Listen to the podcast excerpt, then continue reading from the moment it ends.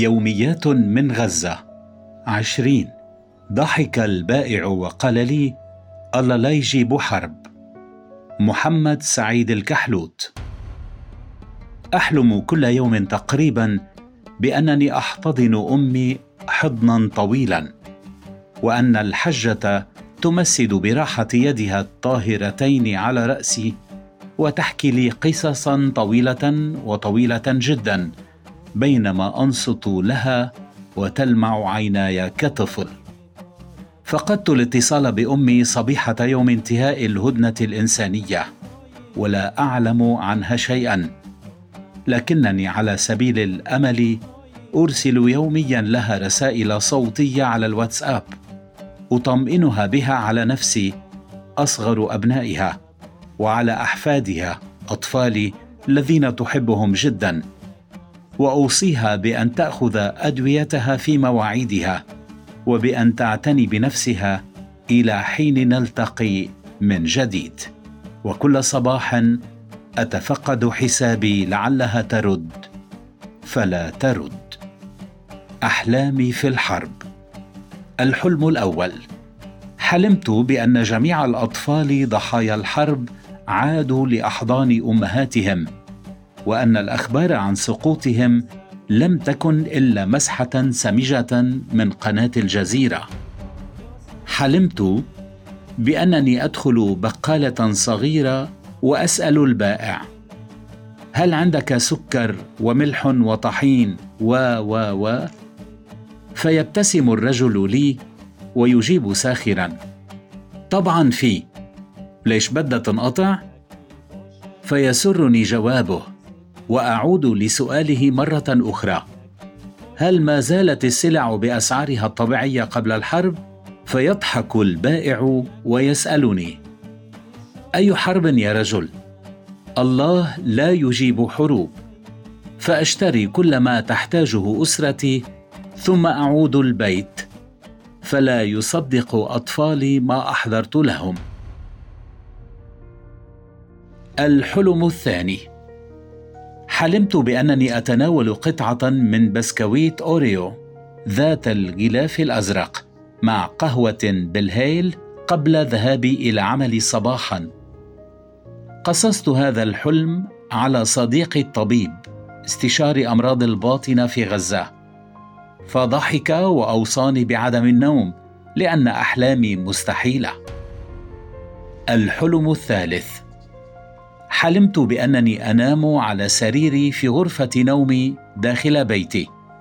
فمنذ بدأت الحرب وأنا أنام على فراش أرضي ومنذ تم تدمير بيتي لم أنم ليلة على سرير. الحلم الرابع. في قاعة كبيرة في مدينة عربية أظنها القاهرة أو في الجزائر أو المغرب وربما تكون عمان. أقف على منصة وأقرأ للناس قصصا من كتابي الجديد. فيبكي الجمهور ثم يصفق. الحلم الخامس. حلمت بأنني أسقي وردة الجور الحمراء على شباكي بماء من حنفية موجودة في بيتي. الحلم السادس.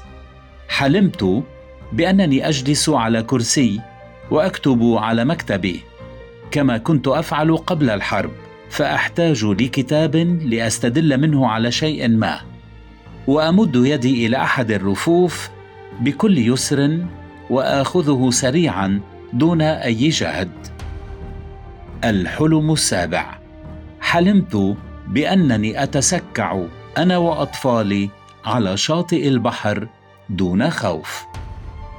الحلم الثامن. حلمت بأنني أنام ليلة كاملة دون أن أسمع أصوات الطائرات أو يفزعني صوت انفجار متبوعا بأصوات الإسعافات. عندما حلمت هذا الحلم استيقظت مفزوعا على صوت انفجار هز الحي. تبع الصوت الضخم دوي صافرات الإسعاف وبعدها علمت أنه راح ضحية القصف ثلاثون شخصا من عائلة واحدة. الحلم التاسع.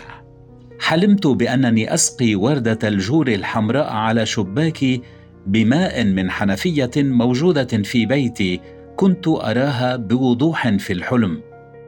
قبل شهر من الآن كنت قد اضطررت لشراء أدوية وقطرات عيون لي ولزوجتي لما أصاب أعيننا من أذى نتيجة دخان الحطب. هذا قبل أن نعتد على الدموع خلال محاولات إشعال النار ويصير الأمر روتينا طبيعيا كل يوم. ونتوقف عن التقطير وتناول الأدوية. الحلم العاشر. حلمت بأنني أسير في طريق طويل ولا أرى خيمة واحدة ثم أتساءل في نفسي أين ذهب النازحون؟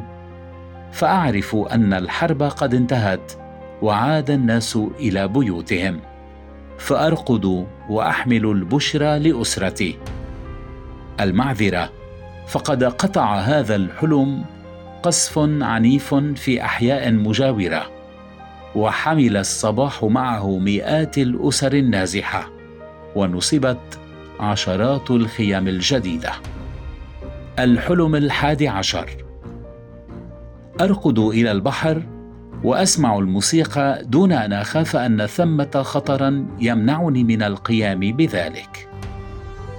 الحلم الثاني عشر.